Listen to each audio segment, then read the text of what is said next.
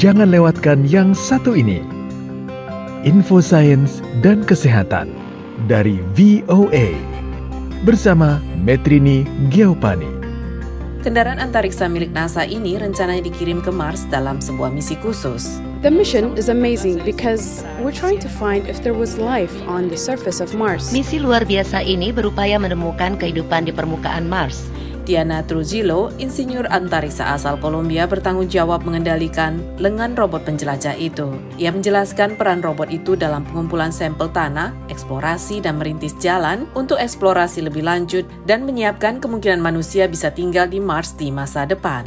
What we're trying to do is understand more about Mars, assess if there is water or oxygen for a human to travel there. Yang sedang kami lakukan adalah memahami lebih lanjut tentang Mars, mengevaluasi keberadaan air atau oksigen bagi manusia untuk dapat tinggal di sana. Robot penjelajah Mars itu akan menguji sejumlah instrumen baru yang dapat mengubah atmosfer Mars menjadi oksigen, mendeteksi air tanah, dan mengumpulkan sampel selama lebih dari dua setengah tahun. Robot itu juga memiliki sistem pendaratan baru yang lebih baik kualitasnya. Got about 100 gallons of hydrazine propellant on board and uh, about two kilometers above the surface of Mars with the rover tucked up underneath it.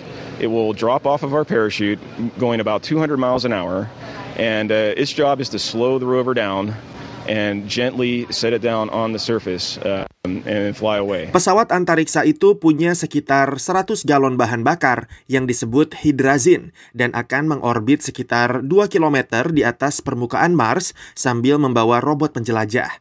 Robot itu kemudian akan diluncurkan dengan parasut yang akan memperlambat kecepatan dan menurunkannya dengan perlahan di permukaan Mars.